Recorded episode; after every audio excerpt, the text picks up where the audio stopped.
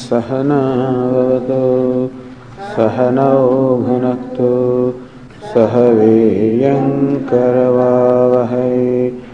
तेजस्विनावधीतमस्तु मा विद्विषावहै। ॐ शान्ति शान्ति, शान्तिः। ॐ पूर्णमदः पूर्णमिदं पूर्णात् पूर्णमुदच्यते। पूर्णस्य पूर्णमादाय पूर्णमे। ॐ शान्ति शान्ति शान्तिः। श्रुतिस्मृतिपुराणानाम् आलयं करुणालयं नमामि भगवत्पाद। शङ्करं लोकशङ्करं शङ्करं शङ्कराचार्यं केशवं बादरायणं सूत्रभाष्यकृतौ वंदे भगवन्तौ पुनः पुनः। ईश्वरो गुरुरात्मेति मूर्तिभेदविभागिने व्योमवद्व्याप्तदेहाय दक्षिणामूर्तये नमः। From the verse 26 मुक्तसङ्गो नहं वादी मुक्तसङ्गो नहं वादी धृत्युत्साहसमन्वितः धृत्युत्साहसमन्वितः। सिद्ध सिद्ध्योर्निर्विकार है सिद्ध सिद्ध्योर्निर्विकार है कर्ता सात्विक उच्यते। कर्ता सात्विक उच्यते। रागी कर्म फल प्रेप्सुः रागी कर्म फल प्रेप्सुः लुब्धो हिंसात्मको शुचि। लुब्धो हिंसात्मको शुचि। हर्षशोकान्वितः कर्ता। हर्षशोकान्वितः कर्ता।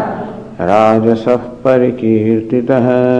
राजसः परिकीर्तितः। अयुक्तः प्राकृतस्तब्धः। अयुक्तः प्राकृतस्तब्धः। शठो नैष्कृतिकोलसः। शठो नैष्कृतिकोलसः। विषादी दीर्घसूत्री च। विषादी दीर्घसूत्री च कर्ता तामस उच्यते कर्ता तामस उच्यते describing the sattva guna in different ways. The sattva guna, the purity of the mind, is first described in terms of the jnanam, the knowledge of perception. Then same purity of the mind described with reference to the attitudes one has towards karma, towards actions that one performs. In these three verses, the same sattva, sattva the purity of the mind is described in terms of how a person performs the action. Mukta sangaha, how he is free from attachment, which means he has no particular agenda, no particular goal for, to achieve for himself. As we've been saying all along, that when you perform action, there are two goals to be achieved, understand. When an action is performed, such as shooting an arrow, one action to be achieved is that the arrow should hit the target. That is one agenda that I have. Second agenda that I have, that's an agenda for the world, let us say, as far as the action and the outcome is concerned. I have a personal agenda also that by hitting the target, that I want to feel good about myself, I feel worthy of myself, I feel I want I'm successful, and thus I am also seeking what we call the ego gratification or self glorification through that action. So there are two elements whenever you perform. The ego is always involved in performance of an action. And therefore, not even when I am serving the community, serving community, do I do a variety of things to serve the community, that's one thing. And through serving the community, that I seek a certain visibility, recognition, some fame, that's another thing. You understand? so, when we talk of the result, there are two, these two elements about the result, which is not very often, very often not understood. And what is it that Lord Krishna is saying when he says that you may give up the attachment towards the result? or become indifferent towards the result is not becoming indifferent towards the physical aspect of the result. That is, I must make sure that whatever I do is done properly and the goal I have in mind, if I am building a house, I want to build it properly, I want to make sure the house is built. If I, whatever I am doing as a doctor, engineer, as a professional, or as anybody, as a housewife, anything that I do, well, certainly I put myself and, and, and try to see that the proper outcome comes. That is karmanyavadikara, that is my responsibility. Lord Krishna says, it is your responsibility to perform the action properly. But then other aspect that I am seeking through the result, and that is, as I said, in ego gratification, a self glorification is also internally what I am seeking. It may not be an expressed agenda, but that is internally an agenda. To promote myself, make myself visible, make myself important, um, assert myself in some way or the other, self promotion also is going on through every action. That is what is meant by Sangam Tyaktva. Lord Krishna says that give up that element, stop promoting yourself. You need not. Because when you are promoting yourself, you are promoting the ego, and thus you are promoting only your sense of individuality. The same insecurity you are promoting. And therefore also said, Mukta Sangha, unattached to the result, meaning unattached to the personal outcome not unattached or indifferent towards what my result, what my action will bring about. Well, I am particular about it. I want to make sure that what I do is done properly, rightly, and that the outcome that I want is reached. I try the best to do that. But through that, the personal glorification that I am seeking become indifferent to that. Don't seek that.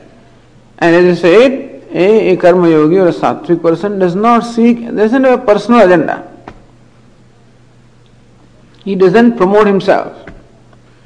He remains an instrument in the hand of the God and promotes the God's scheme, let us say, rather than his own particular agenda. This is, if this is understood, then we will know what is meant by becoming, becoming detached from the result of the action.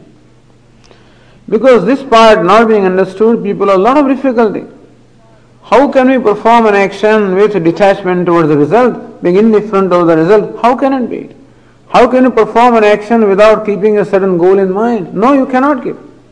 Namandobi pravatade. Even a dull-witted person also does not proceed to do anything unless there is something to be accomplished. So when I am walking, there is a destination that I want to reach. When I am traveling, there is a destination I want to reach. There is always that. That is okay. But through reaching that destination again, I am seeking some personal glorification. That element, Lord Krishna says, that is a binding element. That I perform an action and that result is gained is fine. That is just the cause and effect. But I judge myself successful, I judge myself a failure because when my personal agenda is not fulfilled, then the success and failure comes. I feel that I have failed when my personal agenda has not been fulfilled. I feel that I have succeeded when my personal agenda has been fulfilled. So the sense of success and failure comes on account of having a personal agenda or having the agenda of self-glorification. When I am glorified, I am successful. I am not glorified, I am a failure. When I am glorified, harsha, I am elated. Unglorified, I am depressed. Harsha shukan vitah karda. All these are attitudes born of rajas. So Lord Krishna says that give up this rajas. So we should recognize what are the attitudes born of rajas and try to try to restrain them. Siddha Siddhyo Nirvikara and therefore he remains unaffected or unperturbed whether his personal glorification takes place or not or whether the success comes or not. He knows that he has done the best he could do and well, the Lord takes care of the rest. Siddha Siddhyo Nirvikara Therefore, the one who is always devoted to the Lord, surrendered to the Lord, and therefore functioning as an instrument of the Lord. He is a sattvika karta. So when we see in ourselves this tendency of seeking self glorification, promoting my personal agenda, etc., then we should know that this is born of rajas. We should try to identify that and then slowly seek to restrain and work with that. because when there is a personal agenda, then I become insensitive to the agenda of other people and very often my personal agenda is achieved at the cost of somebody else's agenda also. That is called himsa or injuring others. In some way or the other, I injure others when I want to make sure that a given goal has to be achieved. Something has to be done, very often it is the cost of someone else's agenda and therefore himsa or injury also takes place. A sattvic person is a himsaka, he is a non-violent person doesn't want to hurt anybody. He doesn't want to achieve anything at the cost of somebody. so this is how the uh, harsha a person who is full of rajas, as we said, he reacts to everything. Either it's elation and depression. On the other hand, a sattvic person maintains a tranquility of the mind, a calmness of the mind, born of an internal satisfaction, born of an internal self-assurance, born of knowing that what is being, what is done is right.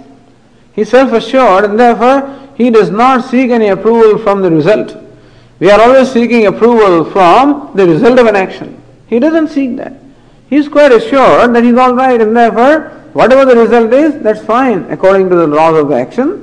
So he's not seeking any approval from the result. He is, he is quite assured that what he has done is proper.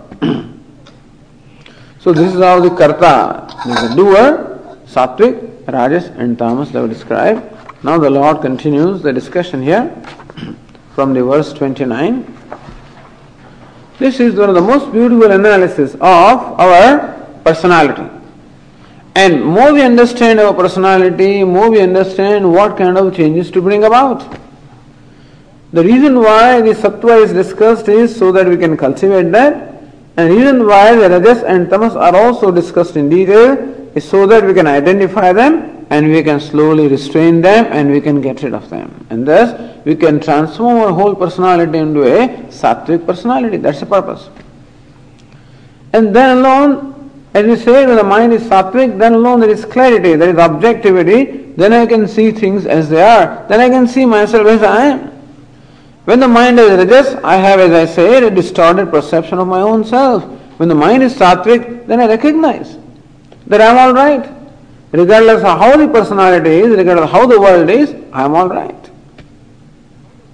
That I am essentially a peaceful, silent, tranquil, good person.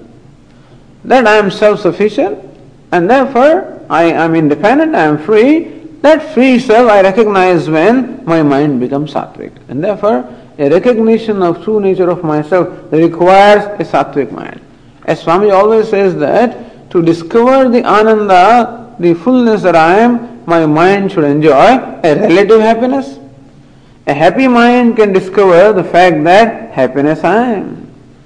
So we can discover love not through the corridor of hatred, we can discover love only through love. So through a loving mind I can discover that love is my nature. Through a peaceful mind, I can discover that that peace or silence is my nature. And therefore, even though as far as knowledge is concerned, no action is required, but as we say, preparation of knowledge requires a lot of effort. Knowledge itself doesn't call for any effort. Open the eyes, the color is in front of you, the perception takes place, no effort is involved, but effort is involved in opening the eyes. If I am looking in some different direction, effort is involved in directing my eyes to where the object is, in opening the eyes. And then also, if there is some defect in my eyes, then effort is involved in removing the defect. Also, thus, it is a preparation of the eyes, preparation of the instrument of knowledge, and make sure the instrument of knowledge comes in proper contact with the object of knowledge. All of that has to be done, then the knowledge takes place. And similarly also knowledge that I am complete takes place.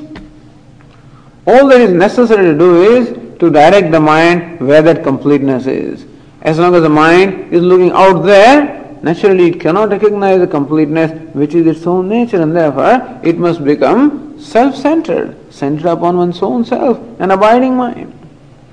Not only that, but it must be a mind that is free from the defect of, of like eyes becoming free from cataract, so also mind should be free from this rajas and tamas, the impurities and agitation. And thus it becomes then our task to make our mind free from the impurity as well as free from agitation. And what what are the kind of thoughts or what are the kind of attitudes arise in my mind when there is impurity? That's what Lord is describing here. Or how is the mind when the mind is pure? This description is given so that we can identify those impurity and agitations and then work with them. and thus, continuing the analysis of personality now, in verse 29, Lord again makes a proposition of how he is going to describe the threefold buddhi, that is intellect, and threefold dhruti, that is the resolve or the firmness. So let us read the verse 29.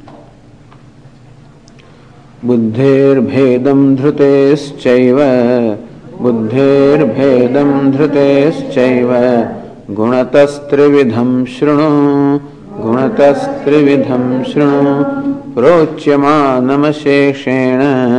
प्रोच्यमानमशेषेण पृथक्त्वेन धनंजय पृथक्त्वेन Dhananjay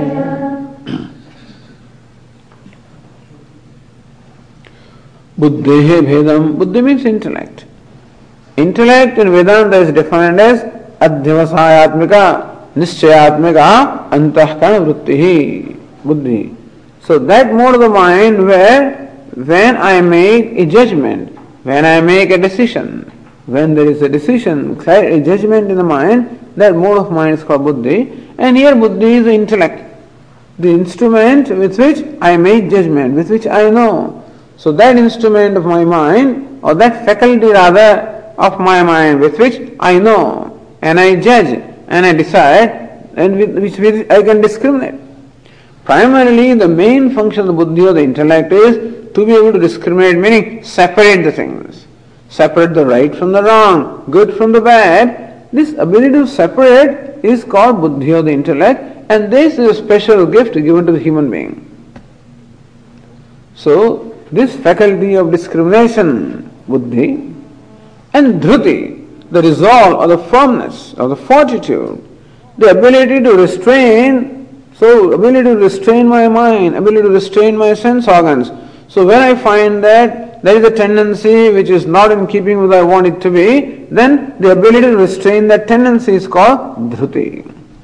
So buddhi, to know what is right, and dhruti, the ability to restrain what is wrong.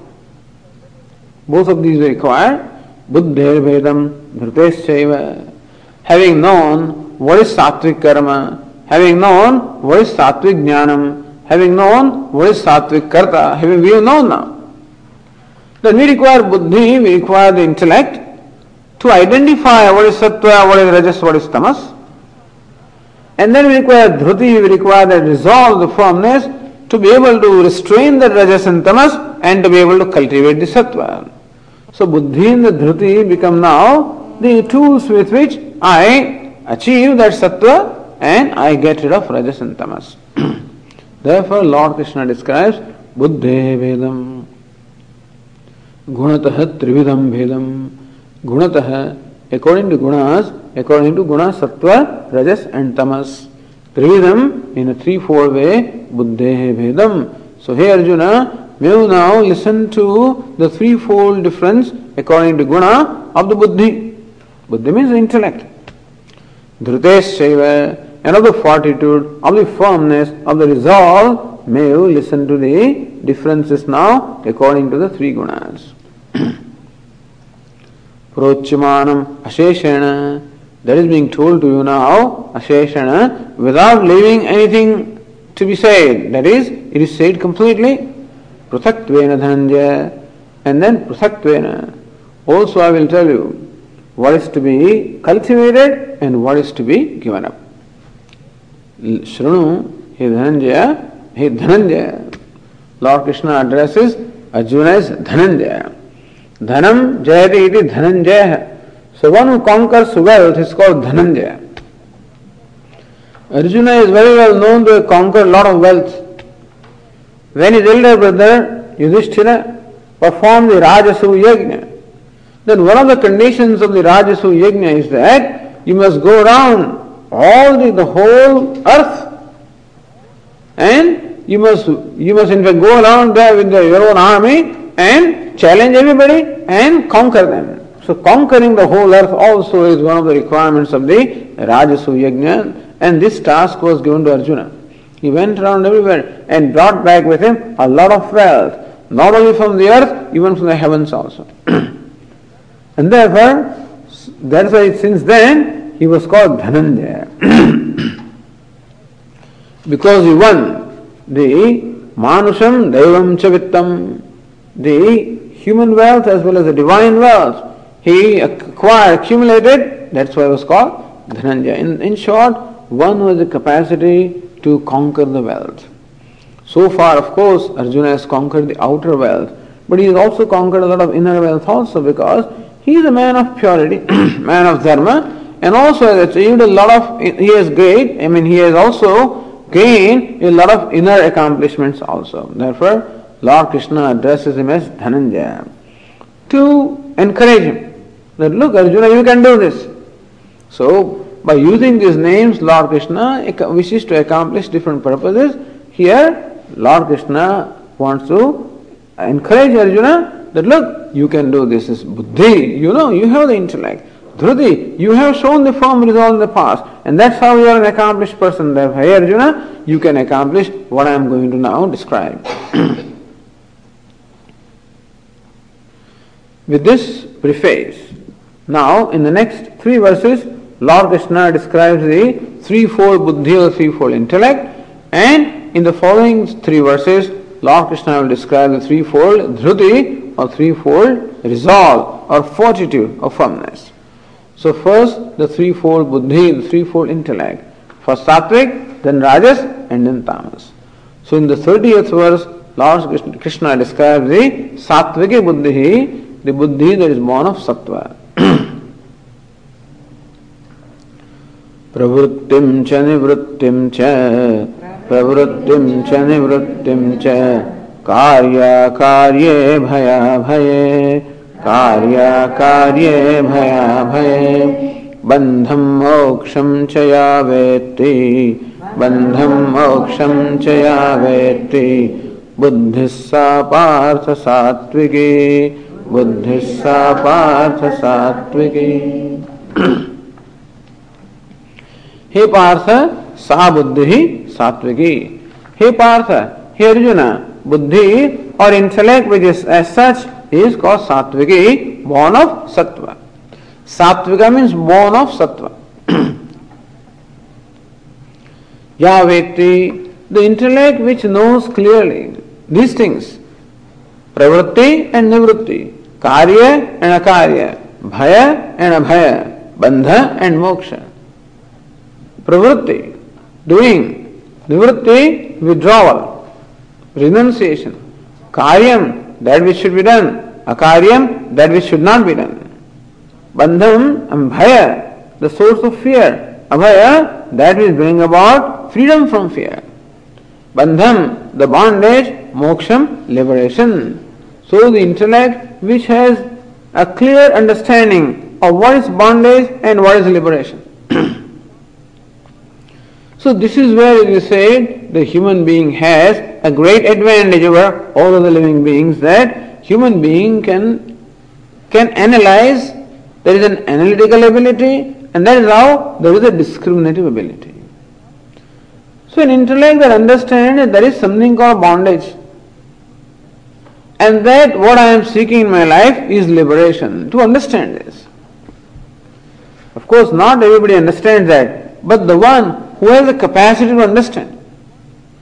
So one has the capacity to see what it is that I am doing in my life. That constantly I am doing something or the other. From morning till evening, from birth till death, I keep on performing a variety of actions. And all these actions are performed with certain objective in mind. That means that one after the other, I seek to accomplish different objectives.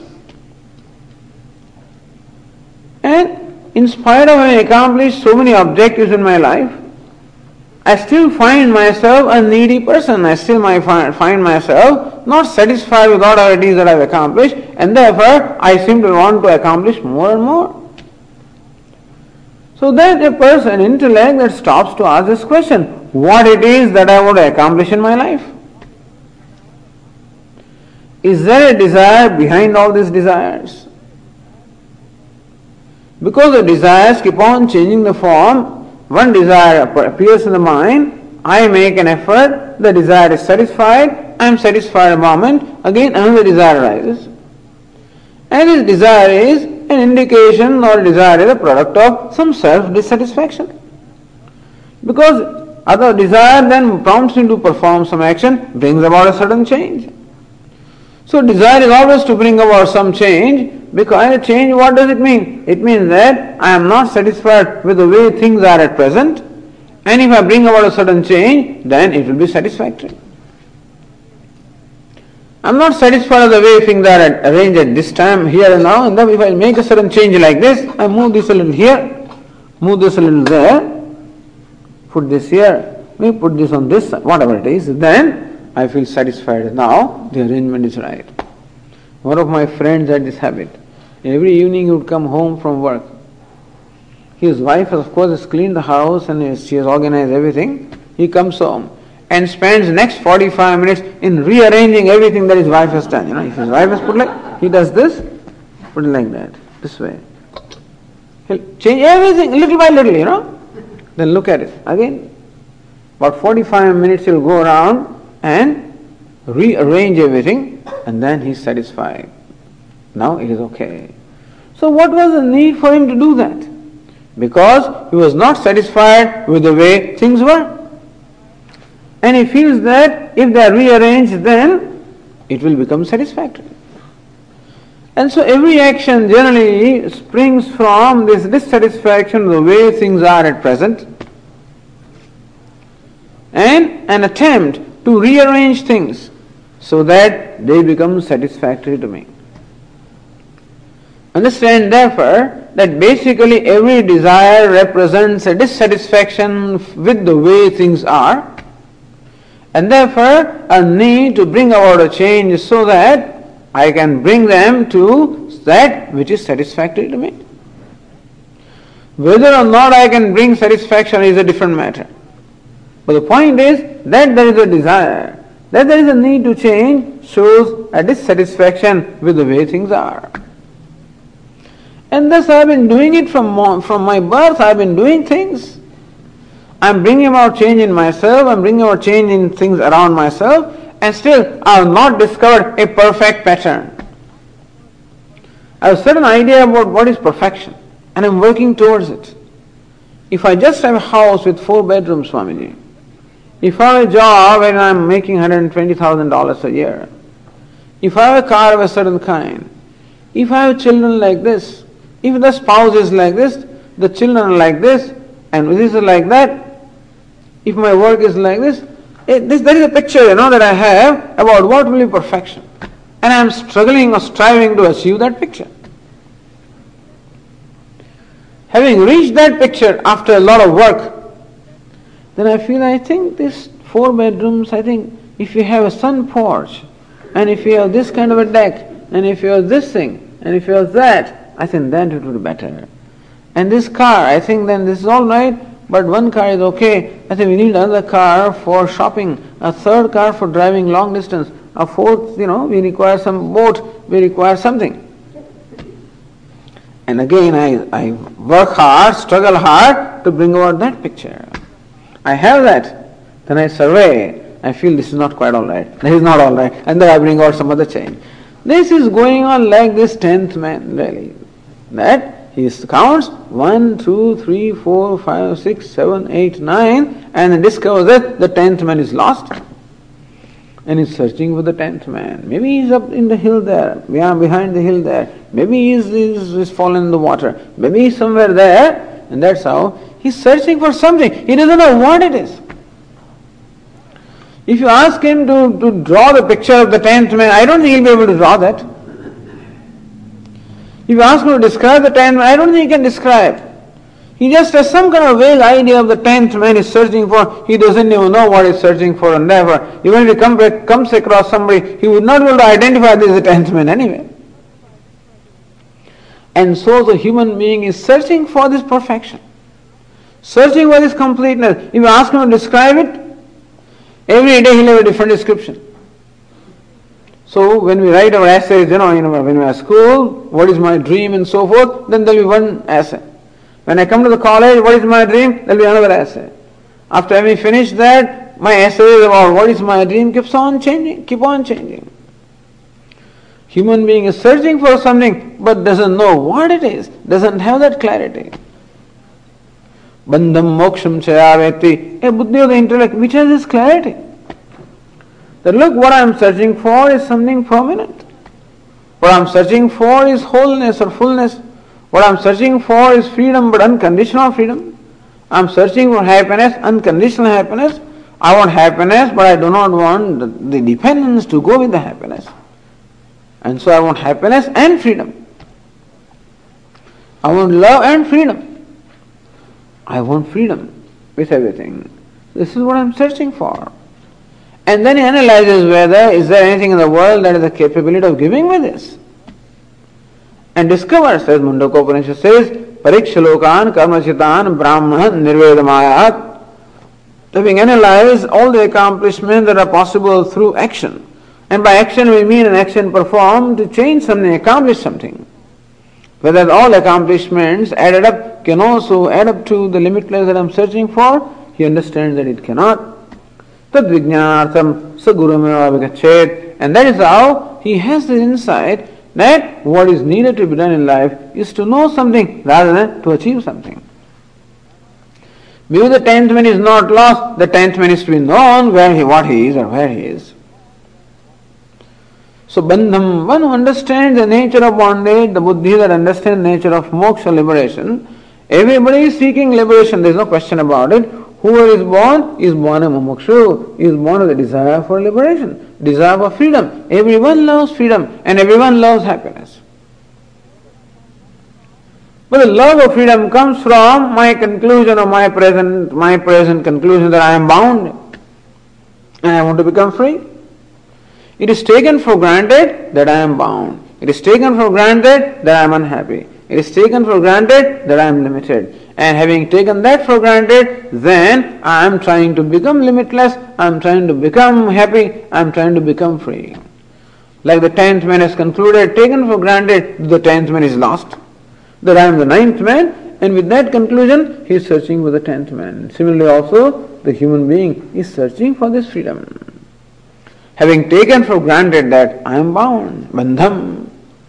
But the sense of bondage that I experience, is it really the reality about me? Or is it just a notion about me? Everybody takes this to be reality that I am bound and I have to become free. But here is a buddhi, the intellect, that looks and, and understands that no, maybe that I am bound is not the reality about me, it is perhaps a wrong notion about me. And therefore, Freedom is not something to be achieved, freedom is something to be understood. As Swami always says, you don't have to believe in God, you have to understand God. Similarly, also, maybe freedom is something to be understood rather than something to be accomplished. So, maybe there is some problem with my understanding. And therefore, this buddhi understands that I need to understand it correctly. Knowledge is what I need rather than accomplishment of what is not accomplished. That it understands that bondage is a product of ignorance, bondage is a notion, not a reality about me. And therefore, liberation is nothing but removal of that notion rather than achieving something, achieving a real liberation. What liberation is? nothing but freedom from the notion of bondage. Bandham, moksham, chayaveti, this basic clarity of what it is that is my problem and what it is that is the solution, the buddhi, the intellect that understands is called sattviki buddhi. And that happens perhaps by exposure to the t- teaching, exposure to the scriptures, you know, and also on account of having lived a life of dharma, and therefore a certain insight arises. As it arose in Arjuna, who recognized that he needs to know something. That's how he submitted himself to Lord Krishna. Shishyasteham sadhimam tvam prapannam. O Lord, I am your disciple. Please instruct me. And thus, this buddhi, the intellect that understands that bondage is not a real thing. That bondage is a product of ignorance. And that all the human sadness can be traced to ignorance, and that there is no real cause other than ignorance, and that the sadness or the sense of bondage can go away only when ignorance is removed, then this person's life now becomes a process of removal of ignorance. Rather than achieving what is not there, his life becomes a process of removal of ignorance. Bandham moksham chayaveti. Then he knows pravrittim cha nivrittim cha. Then of course renunciation will become his way of life, not acquisition. There are two ways of life. One is a way life of acquisition. When I am convinced that I am insecure by nature, I am bound by nature, I am unhappy by nature, then acquisition of what is not there alone can make me feel good. But if I understand that this sense of smallness is a notion and not a reality, then renunciation of that bondage becomes a way of life. Pravrittim cha, nivrittim cha. Pravritti, acquisition. Nivritti, renunciation. And so he understands what is to be acquired, what is to be renounced. What is to be acquired? Sattva is to be acquired. What is to be renounced? Rajas and tamas is to be renounced. Yes, we have to get rid of something in our life. Raga and dvesha, attachment and aversions. That it is attachment, aversion, and that anger and the jealousy and the greed, all of these which are products of attachment, aversion, they are those which actually deny me the happiness that I am. The happiness is there always my nature, but it is denied because of these obstructions, and therefore, in fact, I remove these obstructions, nivritti. So then my life becomes a process of removing the obstructions of what? Attachments, aversions, lust, anger, greed, jealousy. These are the things that are in fact denying me what I am. And then acquiring, what acquiring what? Acquiring those what we call the divine qualities or cultivating the divine qualities, amanitvam, madambhitvam, ahimsa, humility, non-pretentiousness, non-violence, forgiveness, accommodation, straightforwardness, devotion, then those things become valuable to me and therefore then my life becomes a process of acquiring those. So what is pravritti? What is nivritti? Renunciation. Pravritti is activity. And renunciation becomes a way of his life. And as we say, renunciation doesn't mean giving up things. Renunciation means giving up the sense of ownership, giving the attachment. So the question was asked last night, Swamiji, if after all we have to give up all our wealth after 50 years, why do we struggle to acquire it in the first place? Don't acquire in the first place. Then what do I do, Swamiji? Acquire me? Don't have a sense, don't have an unnecessary, uh, don't depend upon that. Don't become dependent upon that. Get what you need without becoming dependent upon things. What happens is we become just dependent upon things. As they say, what is meant by progress is converting the luxuries into necessities. That's what is happening in our life. So they say that comfort comes as a guest, lingers on to become the host and stays on to enslave me. That's how this comfort and luxuries, all of them come. And soon before I realize, they become necessities. And soon before I realize, I become controlled by them. I cannot do without them. There are many people, I'm sure, who cannot do without a, a cell phone. They cannot do without a computer. Cannot do without the internet. Cannot do without this.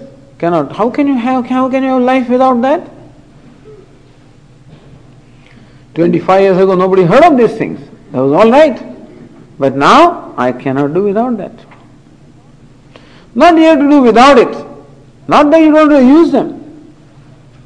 Says Ishavasya Upanishad, Tena tyaktena munjithaha, you enjoy everything without being attached to them, meaning without being dependent upon them.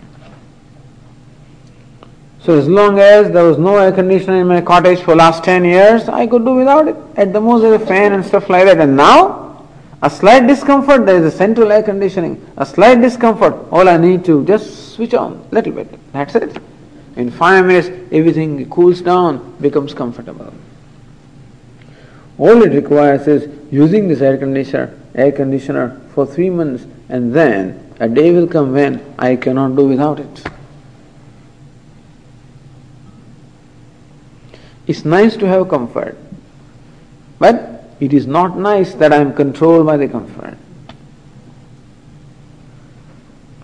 They say, look what science has done. Science has created all these conflicts and created all these. Science hasn't done anything. Science only has given us empowerment.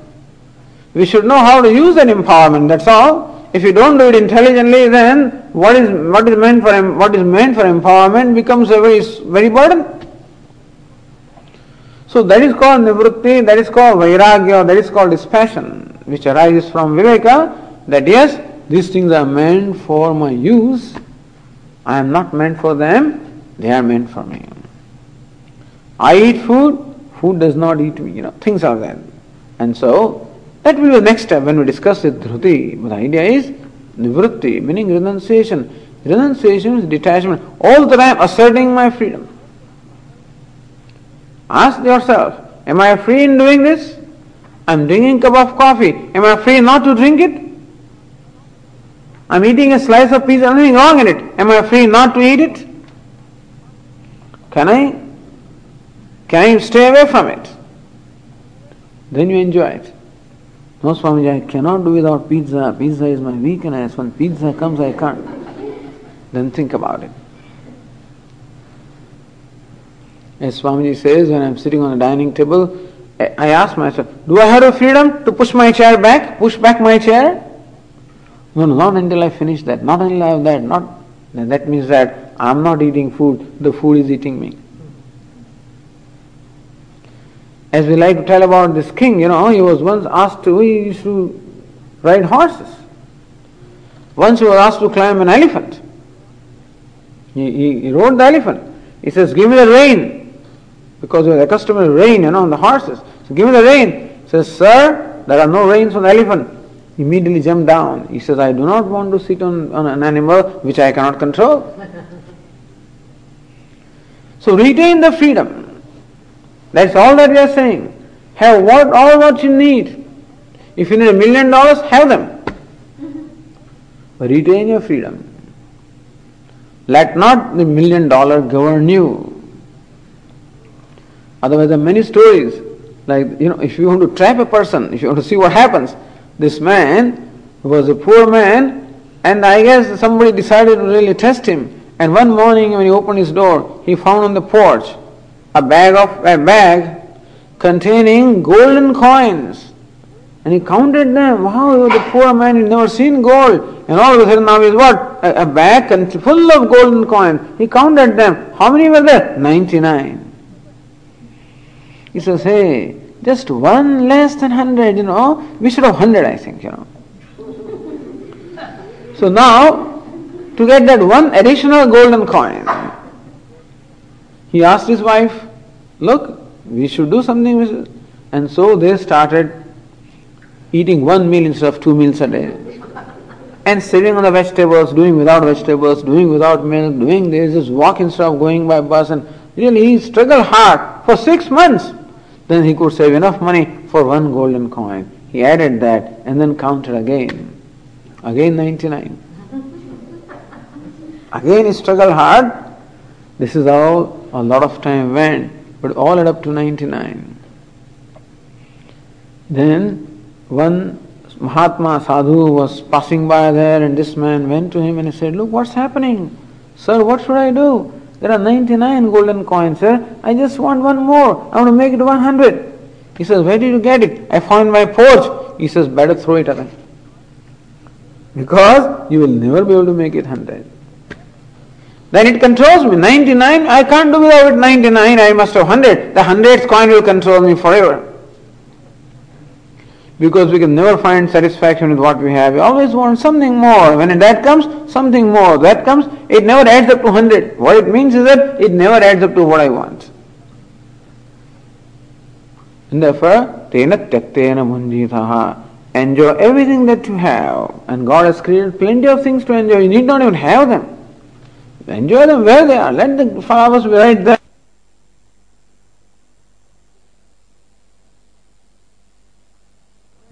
They need not be in my room, you know. I can enjoy when the flowers are brought into my flower vase and I place them in front of me, then alone I can enjoy them because they're my flower. Doesn't matter. We can enjoy them where they are. But retaining freedom, that's called nivrutti. Freedom is all another word for freedom is renunciation. But that's a big word, you know. But all renunciation means is that make sure that you enjoy something, that something does not control you, you're not controlled by it. and that's how renunciation of raga and dvesha, rajas and tamas. That's called nivrutti. Through pravritti, performing action, but action is performed in such a way that it gets rid of the existing raga dveshas rather than accumulating more of them. Karya, karye, bhaya, bhaye. What should be done? What should not be done? This buddhi knows.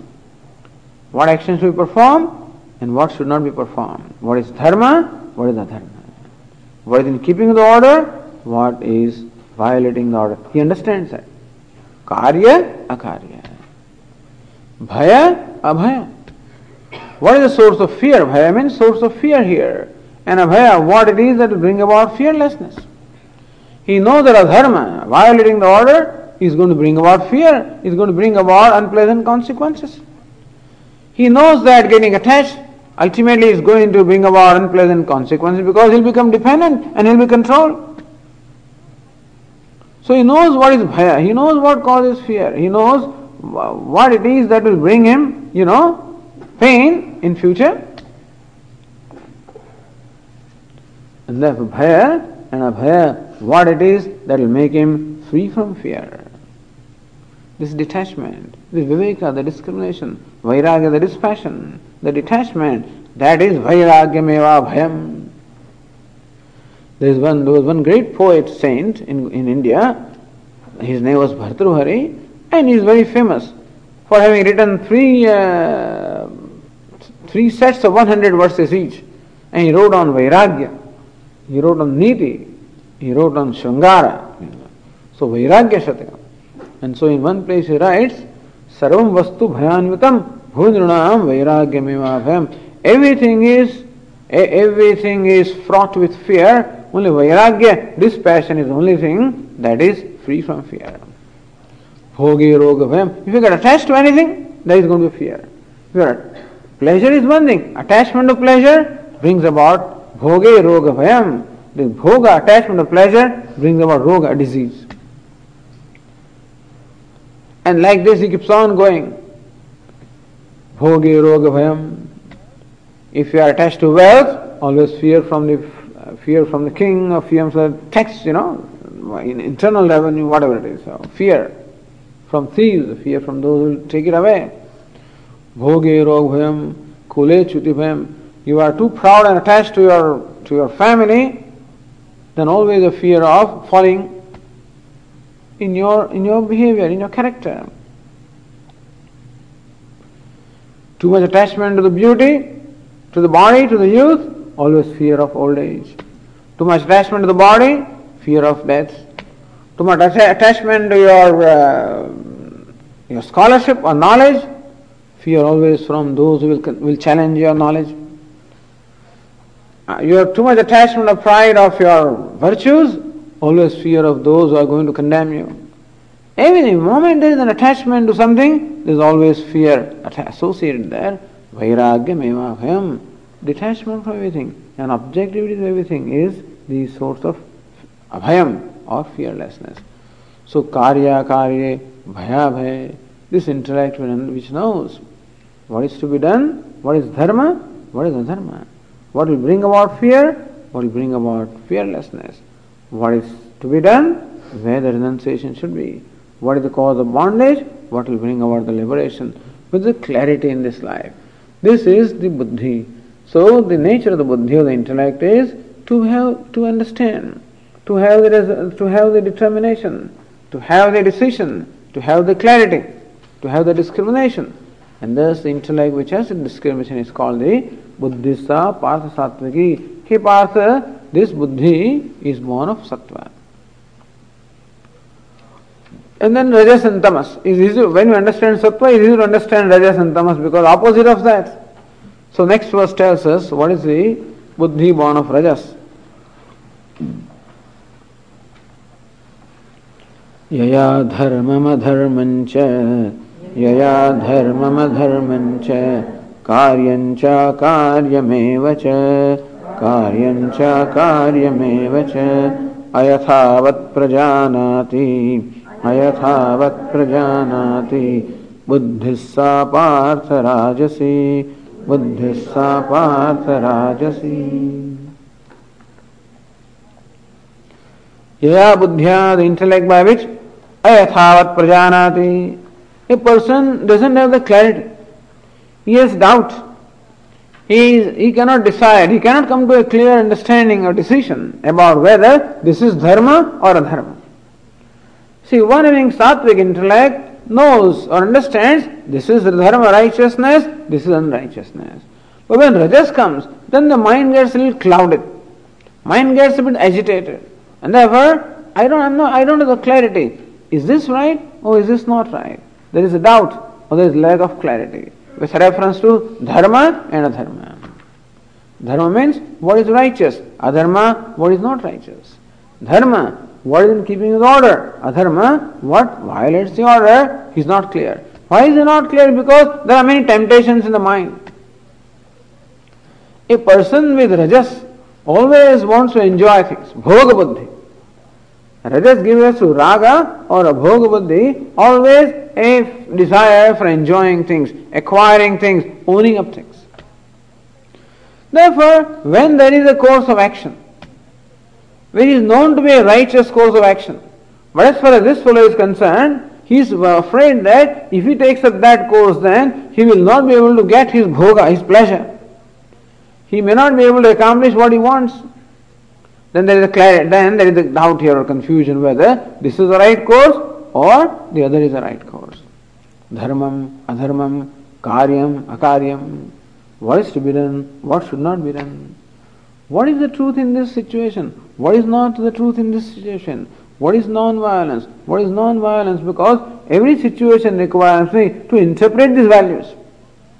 It is not enough to know that I should speak truth and I should not hurt somebody. But it is necessary of clarity also as to what is meant by truth in this situation. What is meant by non-violence in the situation? That clarity this person doesn't have because his mind is clouded or you know by this rajas. Rajas means dust, dust. Imagine a mirror. What is sattvic mirror? Mirror is very clean, you can see the reflection very clearly. What is rajas? There is dust on the mirror. You can see but not clearly. What is tamas? Mirror is covered completely. You cannot see anything. Sattva, rajas and tamas. So rajas means the mirror of the intellect is covered with dust and therefore he is never sure of whether this is dharma this is adharma. Karyam, is this the right thing to do or this is not the right thing to do? Ayathavat prajanati. He understands them other than what they are. He wrongly understands them or he doesn't have the clarity or the doubts about that. So that kind of buddhi is called rajasi. That is the rajasi buddhi, intellect born of rajas. and what is tamas? The next verse tells us that. अधर्मम धर्ममिति या। अधर्मम धर्ममिति या। मन्यते तमसावृता। मन्यते तमसावृता। सर्वार्थान् विपरीतांश्च। सर्वार्थान् विपरीतांश्च। बुद्धिः सा पार्थतामसि बुद्धिः सा पार्थतामसि What is tamas? When a mirror gets distorted, then that is tamas. So here, adharmam, dharmamiti manyate. the intellect with which one judges what is adharma is dharma. What is clearly wrong, what is clearly unrighteous, what clearly violates the value, he thinks that this is dharma, this is the right thing to do. so there are many people actually who have different kinds of causes we know how in the history how great people have been assassinated. Whether it's the Lincoln or whether it is the Kennedy or whether Mahatma Gandhi, assassinated. We Whether assassins who believe that these people are dangerous. You know, somebody thought Mahatma Gandhi was a great danger to India. And therefore he should be gotten rid of. And therefore he is assassinated. Now he thinks that what he's doing is right, he's quite convinced about it. He has a conviction, that he has a buddhi in which there is a conviction that this is what should be done. Adharmam, dharmamitya. That which is clearly wrong, clearly violence, clearly damaging, hurting millions of people in the whole humanity perhaps, but he thinks that that is the right thing to do. This is tamas. Adharmam, dharmamitya manyate. That which is wrong is interpreted as right. That which is vicious is interpreted as virtuous. That which is violating the order is interpreted as in keeping with the order. Why is so? Tamasavruta. Because his mind is avrata, is covered by tamas, is covered by darkness of ignorance and the aviveka. What tamas brings about is aviveka, superimposing what is not there. For example, seeing the snake where there is rope, and the superimposing snakeness upon the rope, and so also superimposing superimposing viciousness where there is virtue. So virtuous person is judged by this person as vicious. A vicious person is judged by him as virtuous. So I was quite surprised a couple of years, few years ago when I, in India, when I read in the Times of India, that there are some well-known mafias in India. And one of these mafias, or some one journalist must have gone to one of these famous mafias, and this fellow told me that he regularly receives applications from young people around the country who want to be recruited. He gets applications from young people who want to be recruited because they believe that that is what is to be done. What he's doing is right. And thus, the, otherwise, how can they go on with it? How can a Veerappan, for example, in India, how can he go on with what he's doing for, for 20 years? He must have many people to support him, otherwise it's not possible that there are two states, Karnataka and Tamil Nadu, and all the police, everything is after him. He must have tremendous support from the people, even though he's accused of 141 murders. And still, there must be any number of people who believe that what he's doing is right, and this country, this government deserves it, and that should be done. And that is how we have this militant terrorist activity is totally destructive. Tamas, because they think that that is their that is their conclusion or their determination about what is national honor, what is their personal honor, what is right, who deserves what, and this is how there is completely distorted perception that buddhi that judges things totally wrongly. This is called buddhissa parthatamasi. This is a buddhi ayathavat sarvarthan viparitamsya. He has come to all this kind of conclusion because he sees everything in wrong way. What is right appears to be wrong. What is useful appears to be useless. What is virtue appears him to be vice. And he believes that. Sarvarthan viparitamsya. He judges everything as totally opposite of what they are. And therefore, he comes to the conclusion that this is dharma, whereas in the eyes of the world, it is a dharma. Partha tamasi. He partha, this is tamasi buddhi. In fact, Arjuna himself displayed this buddhi. In the beginning, when he said, I see no purpose in fighting this battle. According to Lord Krishna, there is born of tamas. So he had in front of him his duty, which is dharma of a kshatriya, and he somehow came to the conclusion that this should not be done. So Lord Krishna starts to lift him from tamas to rajas, rajas to sattva, and from sattva also to that which transcends all the three gunas. We do not even want to be confined to sattva understand. But a sattvic buddhi is required to understand that which transcends sattva also. A buddhi which has rajas and tamas cannot do that. A vairagya, dispassion, creating a distance is not possible when there is rajas and tamas in my mind. That objective distance is possible only when the mind mind is sattvic. And therefore, the first effort is to make the mind sattvic. And then that mind can see that which is beyond the sattva also. तो सात्विकी, rajasi, tamasi, buddhi. Buddhi means discriminative faculty okay ॐ पूर्णमदः पूर्णमिदं पूर्णात् पूर्णमुदच्यते। पूर्णस्य पूर्णमादाय पूर्णमेवावशिष्यते। ॐ शांति शांति शान्तिः। शङ्करं शङ्कराचार्यं केशवं बादरायणं सूत्रभाष्यकृतौ वंदे भगवन्तौ पुनः पुनः। ईश्वरो गुरुरात्मेति मूर्तिभेदविभागिने व्योमवद्व्याप्तदेहाय दक्षिणामूर्तये नमः। ॐ शान्तिः। शान्तिः हरिः ॐ श्रीगुरुभ्यो नमः। हरिः ॐ